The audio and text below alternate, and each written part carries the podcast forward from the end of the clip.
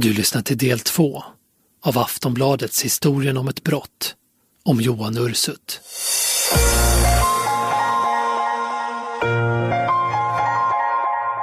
Alltså det var inte det jag väntade mig när telefonen ringer här på kvällen. Att det är Johan Ursut. Jag kunde gissat på hundra andra men inte, inte på honom. Han var oerhört stressad och jagad och men jag kände ju igen rösten och frågade var fan han var henne. Och det ville han inte säga så, såklart. Va? Och det var på den tiden man ringde i telefonkiosk också. Så han stod i telefonkiosk och ringde. Det är den 31 maj 1988. Johan Ursut har bara några dagar tidigare rymt från Norrköpingsfängelset där han avtjänar straffet för brotten i Helsingborg två år tidigare. Vid 14.30-tiden på lördags eftermiddagen den 28 maj befinner han sig ensam på rastgården. Plötsligt svingar han sig över ett plank och in på fängelsets inre gård som omges av byggnader. Anstaltspersonalen gör sig genast klara att fånga in Ursut. Men i nästa sekund drar han fram en pistol som han hotar dem med. De chockade vårdarna kan bara se på när Ursut med hjälp av en vagn tar sig upp på ett fabrikstak och vidare ut till den väntande friheten. När polisen hittar vapnet visar det sig vara en pistolattrapp av lego och tejp.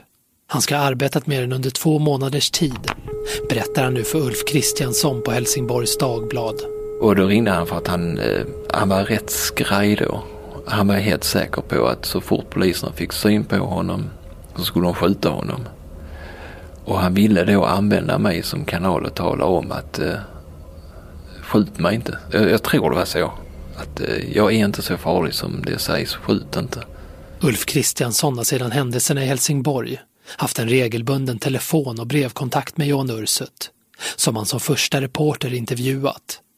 Han har dock inte i sin vildaste fantasi kunnat tro att han ska bli kontaktad när Ursut är på rymmen. Min bild är att det inte var särskilt långt samtal. Och han greps eh, bara kort efter samtalet avslutades. Två sjuksköterskor har känt igen Ursut innan han gått in i telefonkiosken i Klockartorpets centrum i Norrköping. Och från den enas bostad ringer de polisen som kort därefter kan gripa den efterspanade rymlingen. Men rymningen från Norrköpingsfängelset är bara början. För Ulf Kristiansson har Ursut sagt att motivet för flykten varit den kommande utlämningen till Italien. Och natten till den 6 september samma år är det bara timmar kvar innan Ursut med flyg ska transporteras till Italien. Men om rymningen från Norrköping var av det mer traditionella slaget så ska flykten från ett av landets mest hårdbevakade fängelser, Hall, förbluffa alla. Ja, för den förstår jag inte än idag. Det är en liten kille, eller var då i alla fall. Men ändå, jag tycker det hålet är väldigt litet att krypa ut genom. Väldigt litet. Efter att ha smörjt in sig med fett och sågat av en bit av gallret med hjälp av insmugglade bågfilsblad tar sig Urset ut genom en 17 x 49 cm stor luftventil i sin cell. Därefter firar han ner sig till marken med lakan och tar sig vidare ut från fängelset. När man är med i olika ärenden så fattar man ett intresse för vissa människor, vissa brottslingar.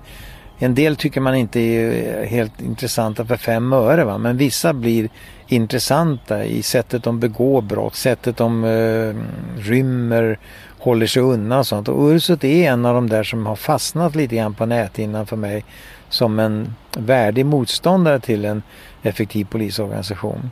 Efter spionen Stig Berglings uppmärksammade flykt från en permission 1987 hade man bestämt att den svenska rikskriminalpolisen i fortsättningen skulle ta hand om efterspaningarna av förrymda fångar. Chef för Rikskrim var Tommy Lindström, som nu fick ansvaret för jakten på Ursut. Jag kände inte karn innan eftersom vi inte hade haft någon utredning på honom. Så vi får börja från scratch och leta reda på informationer som talar om för oss så här ser han ut, så här umgås han, så här gör han för annars kan vi aldrig hitta honom. Va? Och då kom den här teorin om att han var, var en agent i botten som ung alltså. Han var inte så jävla gammal när det här hände, 30 år ungefär. Så att vi fick en varning om att karn är van vid vapen, karn är van att hålla sig undan. Han är mera yrkesman på det här sättet än en normal brottsling. En normal brottsling gör ju ett rån och sen rymmer man fältet och då är man rädd och har adrenalinkickar och sånt där. Det hade ju inte den här killen. Han har ju alltså inte han har inte den här rädslan utan han har ett kontrollerat beteende när han sticker. Men ju mer man kartlägger Ursuts bekantskapskrets och kontaktytor, desto mer klarnar bilden av hans liv på flykt. Och så fick vi en del tips om hur han hade förflyttat sig bland annat till Västmanland och eh, Dalarna för mig att han var också, som kampande i en Österrike-registrerad bil. Och vi fick också klart för oss att han hade gått under namnen Marcus Hirt och Daniel Hirt. Alltså han hade falska identiteter och det här fungerade väldigt bra så vi kunde följa bilen och vi kunde följa honom. Men vi kom aldrig så nära så att vi kunde gripa honom utan vi hade ju bara en klar bild vem det var. I en intervju med Aftonbladets reporter Per Karlsson 2007 berättar Ursut hur han levde ett Svenssonliv på helgerna med en kvinna och hennes lilla son. Men också att han begick 16 ouppklarade rån mot bland annat banker och värdetransporter under sin tid på flykt. Jag tror säkert att han begick rån för att han måste ju livnära sig på något sätt. vet, han var ju ute i över ett år. Och han fritog ju också under den här tiden sin kompis från Tidaholmsanstalten. Så jag menar, det visar ju också att han, han var aktiv alltså. Vad kunde folk berätta då, då de som hade mött honom där? Bara att det, hur han såg ut och var, han var trevlig bara många som påstod. Vänlig och trevlig och det är klart han var ju där med sin flickvän då så han hade ju ingen anledning att vara aggressiv och jag tror inte han är särskilt våldsam eller aggressiv när han är i sitt normalläge heller. Va? Så jag tror att han, han kan vara ganska emabel och ja, verka väluppfostrad och hygglig. Va? Men det är inte den Johan Ursut som Rikskrimspersonal ska möta den 6 oktober 1989. Drygt ett år efter flykten från Hall. Jag började som polis då 1969. Jag tror att eh, jag flyttade till eh, Rikskrim eh, 86. Och eh, ja, där var jag då fram till 89. Där det här hände så att säga. Mariatorget-händelsen är lite speciell för att det var en grupp ifrån våran spaningssida som var ute i helt andra ärenden. Och när man inte fick något napp på de här andra uppdragen man skulle ha gjort så bestämde man sig då för att gå in och titta på ett tips som vi hade att han skulle finnas på den här La Fontana restaurangen på Mariatorget. Tipset låg sedan ett tag tillbaka i spaningen hos oss. Stefan Wahlberg var även han spanare i botten men arbetade vid den här tiden främst med Rikskrims tekniska hjälpmedel vid just spaning. Vi var på, gjorde ett annat jobb då i Järfälla, jag och Björn Kasterbring. Och eh, när vi var färdiga med det så hörde vi bara av oss till spaningsgruppen och då sa de att det var läge då på Mariatorget att man hade honom där nere. Och eh, då ville de att vi skulle ansluta där för att hjälpa till vid spaningarna. Det var alltså en väldig samling konstiga människor som satt vid det bord där eh, Johan Ursut satt också. Det var någon afghan, det var någon italiensk rånare, det var en kille som sen blev väldigt stor som brottsling. Och då när man fick klart för sig att han fanns där så var det bara att vänta ut honom. Vi kommer ner till Mariatorget då, och då får vi som uppgift, jag och Björn Kasterbring, att till fots hålla oss utanför restaurangen. Alltså inte i omedelbar närhet, men i närheten. Så att vi skulle då ta första kinget som det heter då, när han kommer ut och meddelar var han tar vägen till de övriga då som var utplacerade där. Meningen var ju då att vi skulle spana fram en eventuell adress. Det var inte meningen att vi skulle gripa honom där. För att det framkom ju en del kritik från vissa då andra enheter inom polisen om att vi skulle ha tagit hjälp av dem. Men det här var ett, en ren spaningsinsats som, som gick fel. Då ser jag han komma ut då på trappan då till restaurangen La Fontana. Och eh, ja, han kommer ut, tar på sig ytterkläderna, står som och drar in lite luft då, som att komma ut i svalkan. Ja, jag tycker det ser helt normalt ut. Han tittar sig inte speciellt omkring utan han kliver ner och så går han över gatan in som mot eh, Mariatorget. Och sen så viker han av upp mot Hornsgatan. Och då sätter han fart. Alltså, han springer inte men han ökar farten ordentligt. Vi försöker också öka på då. Och eh, helt plötsligt så innan vi kommer upp till, ja vi hinner bara kanske 10-15 meter så vänder han sig om och då har han ett vapen i handen.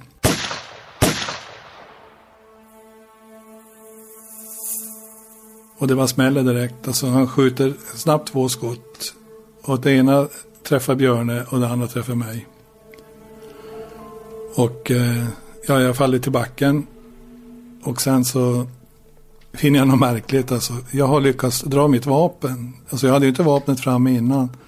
Och jag har alltså en jag har anorakjacka på mig. Alltså inte en helt öppen jacka. Utan jag har lyckats få in handen under, jag hade axelhölster.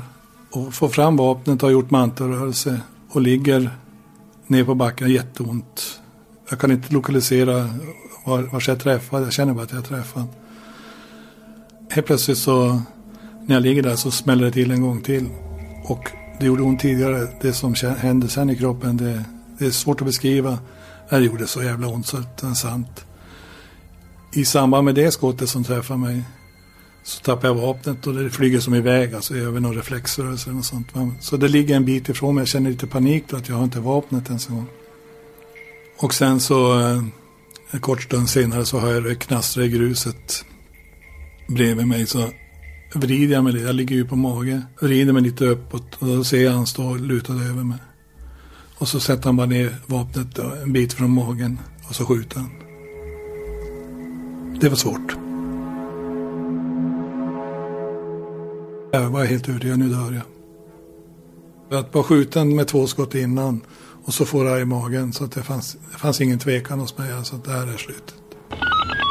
Är det ambulans på väg? Ja, det ska vara ambulans på väg. Och 32... Larmet om de skottskadade poliserna går ut klockan 23.36 fredagen den 6 oktober. Och en efter en anländer polispatruller till Mariatorget. Däribland två kvinnliga civila poliser som följs av ett tv-team från produktionsbolaget Strix. Lyssna nu bara. De skjuter två kollegor alltså. En förrymd fånge.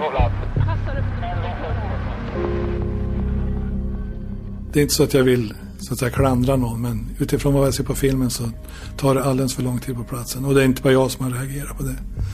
Jag har ju så jävla ont. Man ser hur jag plågas där. Att jag, jag, håller upp armarna ovanför huvudet för att utvidga bröstkorgen så att säga. Och nu när man har fått det förklarat och, och anledningen är att det är alltså massor med blod där inne som gör att det är problem då. Som erfaren skjutinstruktör inser Stefan mycket väl vad ett skott i magen innebär. Och i det här läget förbereder han sig på att dö. Jag förberedde mig på så sätt att jag talade om för min chef exakt vad han skulle göra med mina anhöriga. För att jag tror det var tre veckor innan det här så hade en kollega till mig, en mycket nära vän också, blivit ihjälkörd på polismotorcykel av ett rattfyllo. Så jag hade sett hur svårt det var runt omkring det här. hon fick beskedet och ja, de fel hon tyckte man gjorde. Och, så jag var väldigt noggrann hur de skulle gå tillväga och hur de skulle informera. Så jag knäckte nog min chef lite grann. Jag hade lite dåligt samvete för det. Till slut lastas Stefan in i ambulansen och färden går mot Södersjukhuset. Men när jag kommer in till SÖS så eh, faller jag undan, får blodtrycksfall precis när de får in mig på SÖS. Och då får de då defilibrera mig. Jag vet inte hur många gånger men det ska ha varit flera gånger. God afton. Det största polisuppbådet sedan mordet på statsminister Palme har natten till idag och idag jagat rumänen Johan Ursut som i natt sköt och mycket allvarligt skadade två poliser på Mariatorget i Stockholm då de två skulle gripa honom. Ursut som är dömd för mord rymde för ett år sedan från halvfängelset och har sedan dess efterspanats. Rikspolischefen har utlovat en belöning om en halv miljon kronor till den som kan ge sådana upplysningar att han grips. Jag skulle betrakta det som ett sällsynt rått överfall från den här rumänens sida. Han har inte nog med att han skjutit ner utan han har fortsatt beskjutandet av den ena polismannen då han låg på, på gatan ett sätt som närmast kan beskrivas som en avrättningshistoria. Hur farlig är han? Jag bedömer honom som extremt farlig och eh, det är därför vi då också har satt in väldigt betydande resurser här för att försöka få honom gripen. Natten till den 7 oktober engageras 150 poliser i jakten och man slår en järnring runt Södermalm. Men under natten har Ursut sökt skydd hos en bekant bara ett stenkast från Mariatorget. Dagen därpå får han hjälp av sin bekant och ytterligare en person att ta sig ut från Stockholm. Samma dag som rikskrimchefen Tommy Lindström får beskedet om skotten när han återvänder till Sverige efter en tjänsteresa i Turkiet. Det är tydligt att jakten på rymmaren Ursut gått in i ett nytt skede. Det, det är en, en järrans skillnad. Va? För så länge man bara rymmer från fängelse så vet du, det är inte brottsligt alltså. Men här hade du ju ett gripande motiv av en man som var skyldig för, eller misstänkt.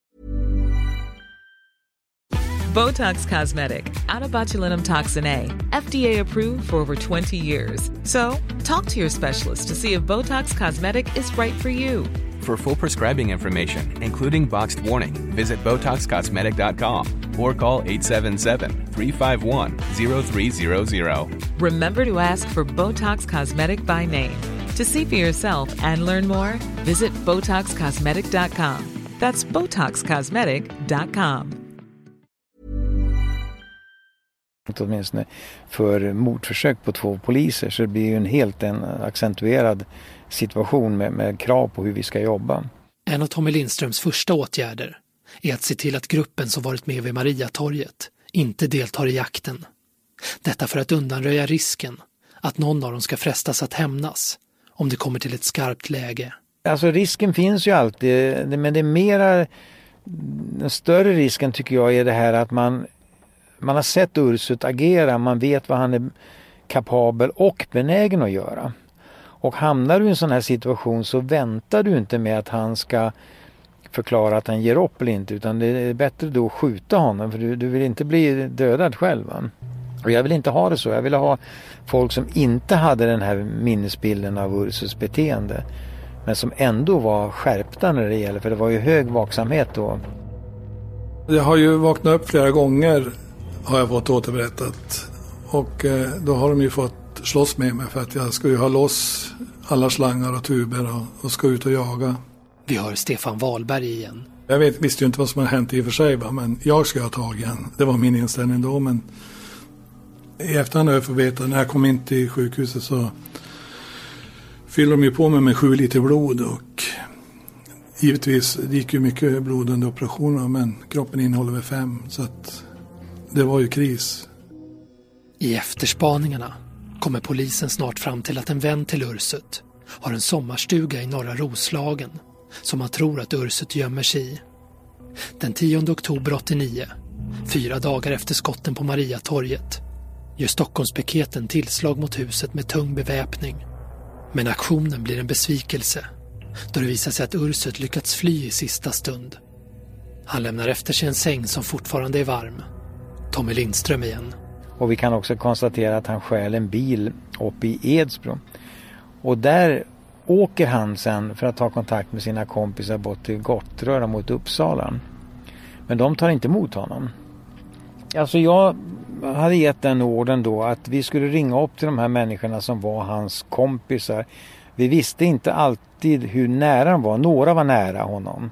Några var det inte. Men vi hade samma meddelande till dem att vi kommer inte att förhandla med er. Anar vi att ni döljer eller gömmer Ursus så kommer vi i princip att använda gas från början. Det vill säga en inbrytning med eh, tårgas då. Och det här tror jag fick de här människorna att inse att den här killen ska vi inte hjälpa. Det blir för stora konsekvenser. Sen får jag ett telefonsamtal från hans advokat som hette Erik von Post. Som säger då att Ursut är beredd att jobb. Det är ingen som vill hjälpa honom. Det är ingen som tar emot honom. Han orkar inte längre. Han vill att advokaten ska vara med. Och jag accepterar det där och säger att det går bra om advokaten vill vara med. Men i princip så, så ska han inte ha särskilt mycket kläder på sig, Ursut, när han kommer ut. För vi vill inte ha några dolda vapen och sådana saker för då blir det skjuta av, säger han. Nej, det kommer vi överens om. Så sen styr då Ursut kosan ner mot Helsingborg för det är där det här utlämnandet ska ske då. Men Ursut ska inte komma särskilt långt. Samtidigt i Gnesta söder om Stockholm gör sig två äldre damer i ordning för att träffa några väninnor på ett ställe. Och när de åker mellan bostaden och det här stället där de ska vara på så ser de en bil stå med lyserna på, motorn på. Och de tänker inte så mycket på det men när de åker därifrån så står samma bil kvar på samma ställe med lysen på och motorn på. Och då tror de att det är en inbrottstjuv i de här sommarstugområdet som fanns där. Så de ringer då till Gnesta polisen. Det åker ut två poliser, en man och en kvinna.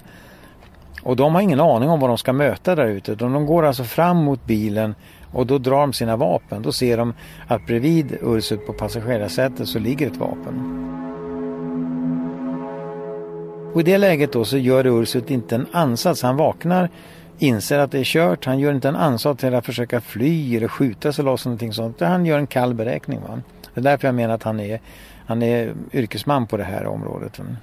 Idag stod han inför rätta vid Stockholms tingsrätt anklagad för mordförsök. Jag förstod inte att det var poliser som kom efter mig utanför Söderkrogen, sa Ursut i rätten. Jag trodde det var personer som lejts för att döda mig. De har framkallat den här situationen på Maria Torell bara tack vare deras kvantitet. De har agerat så pass oprofessionellt och amatörmässigt att de, de har förutsatt mig en situation som jag hade ingen utväg. Vi hör Johan Ursut i ett samtal med journalisten Ulf Kristiansson i TV4 ett och ett halvt år efter skotten. Allting det gick så fort. Det var några hundradels sekunder som jag hade tid på mig att bestämma vad ska jag göra.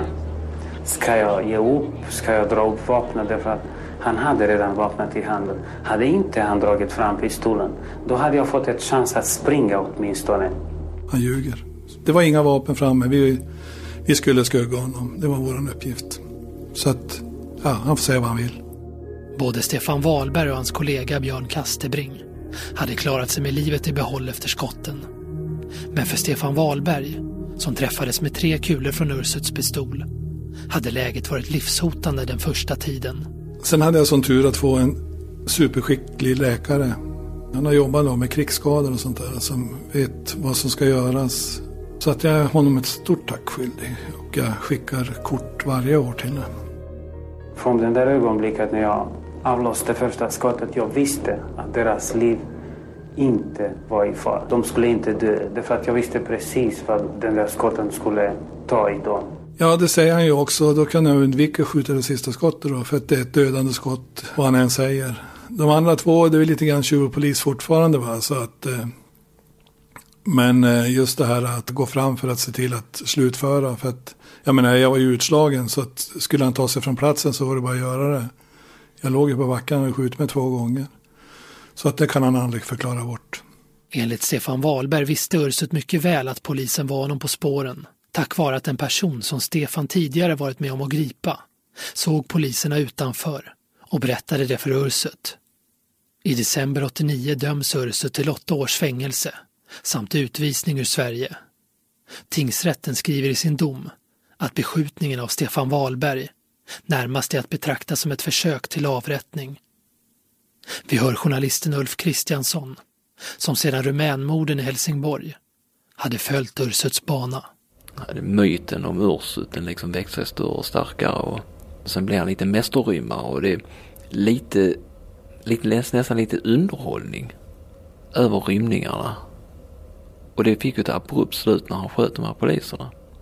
Då var det liksom inte på skoj, det var liksom eh, jävligt allvarligt. Men fängelsestraffet ska inte hindra Ursut från att återigen smida planer innanför murarna. Internerna Johan Ursut och Martin Imandi som i förmiddags rymde från Kumlafängelset är fortfarande på fri fot. En omfattande polisaktion har satts in i trakten av Laxå där flyktbilen hittades. Jag tyckte att han är ju för jävlig. Lyckas han igen? Alltså nä nästan en motvillig beundran över hans kunnande när det gäller att ta sig ut från fängelse. För det, den, han var duktig på det. Riktigt duktig. Han påhittig som tusan. Tillsammans med den terroristdömde Martin Imandi passar Ursut på när två interner samtidigt ber vakterna om att få besöka toaletten. Imandi och Ursut lämnas ensamma tillräckligt länge för att hinna häva sig upp på ett tak och ta sig ner på den gård som vetter mot en av fängelsets innemurar. Därefter tar de sig över ett stålstängsel och vidare upp på den sju meter höga muren med hjälp av en högtalare och en strålkastare på murkrönet. De hoppar de sju metrarna ner till marken och plockar upp ett hagelgevär som väntar på dem innan de tvingar till sig en bil. Samma dag, den 9 maj 1991, övertar Rikskriminalen ledningen av spaningsarbetet. Mm, det där är ju mer en spektakulär rymning så tillvida att det sker mera öppet och det sker genom avledande manöver som är en traditionell krigslist. Så att det, mm, det nog var nog väl planerat och det kräver ju också kommunikation med ytterområdet. Det ska bli en omfattande efterspaning i trakterna kring Karlskoga och intilliggande Svartå där polisen slår en ring runt området. Men dagarna går utan resultat och fler och fler börjar tro att rymmarna lyckats ta sig ur nätet. Tommy Lindström är dock väl medveten om vem man har att göra med. Här är en intervju med Sveriges Radio. Vi vet också sedan gammalt eh, när det gäller Ursut att han har en stor förmåga att eh, ligga still. Så det finns mycket skäl som talar för att de finns kvar i det här inhägnade området. En normalmänniska kanske skulle ha kraschat och behöva gå på toaletten, behöva haft mat, behöva druckit vatten mycket tidigare men det behövde inte han och där har den här träningen betydelse och de hade ju legat i en bergskreva med granris över sig och de hade legat i rätt vind för dem själva alltså. Så hundarna hade inte reagerat. Och då fanns det ju så mycket poliser i området så att de låg stilla kvar alltså, i skrevan då. Det ska dröja fem dagar innan det på allvar börjar röra på sig. Måndagen den 13 maj har Tommy Lindström själv tagit sig ner till Karlskoga för att mana på den lokala polisen att fortsätta spaningarna i området. På kvällen tar han in på hotell, men det blir inte mycket sömn den natten. På natten så ringer man från våran ledningscentral och säger att en konstig olycka i Arbogarondellen. Det var någon gång strax före halv tre i morse som en vit Saab vid en vägkontroll på E3 mot Arboga avvek. Polisen fattade misstankar och en biljakt tog vid. Den vita Saaben körde av vägen inne i södra Arboga nära FFVs industriområde. Poliserna som når fram till bilen vet inte vilka man har att göra med. En av de två männen lyckas fly och när polisen ska gripa den andra uppstår tumult. Han stannar till och eh, höjde sin högra arm och vände sig om. Så jag uppfattade att han eventuellt hade något vapen som han kunde skjuta med. Så jag sköt ett varningsskott vid sidan av honom och kommenderade ner honom på magen då, liggandes på magen. Det dröjer innan polisen förstår att man gripit den efterspanade Imandi. Men Tommy Lindström har tidigt anat vad det rör sig om och gett sig av mot Arboga. I samma veva kommer ett tips från Nallens butik väster om Arboga där en anställd berättar att en man varit inne och köpt mat. Signalementet stämmer in på Johan Ursut. Så då åkte vi upp mot Nallen, då kommer våran helikopter också.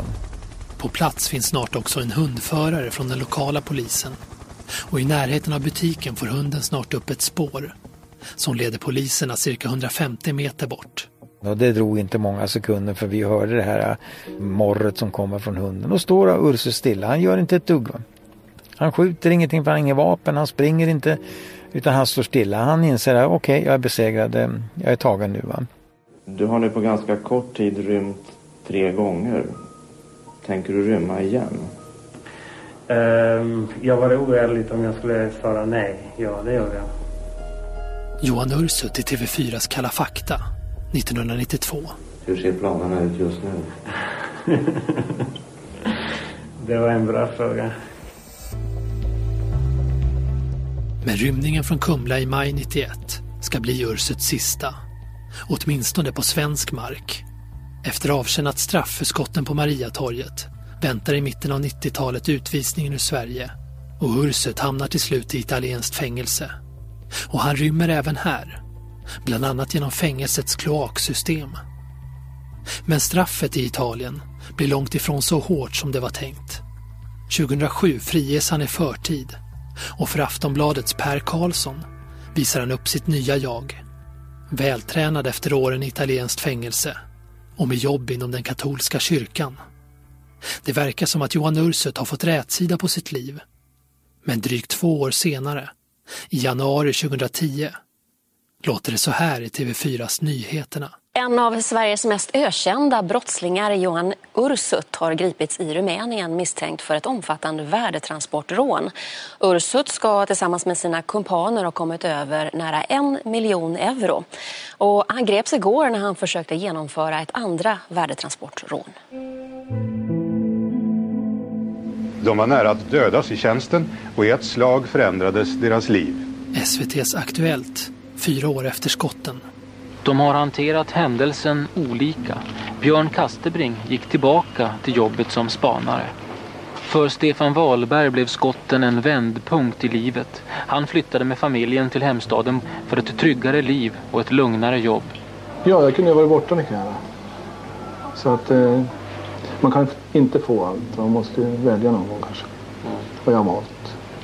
Även om skotten på Mariatorget blev en väckarklocka som fick Stefan att göra andra prioriteringar i livet så påminns han än idag om händelsen när han ser ärren i spegeln. Efter händelsen har han fått genomgå flera besvärliga operationer och han har även många år bakom sig av psykiska besvär. Och sedermera så har jag ja, fått lära mig att jag har ju lidit av posttraumatisk stress då. Och det gjorde ju då att när jag var ute och eh, skulle ingripa och jag inte var främst så jag kände en viss form av eh, ja, jag ska säga, oro, alltså att jag inte hade kontroll över läget. Då valde jag hellre att säga att jag går ut och tar baksidan. Och det är inte riktigt jag, jag skulle egentligen vara främst. Men det där har jag kommit till klarhet med nu och det har, jag har fått bra hjälp på vägen då på slutet. Men det tog ett antal år innan jag kom på att jag lider av det här i alla fall. Du har hört historien om ett brott, om Johan Ursut.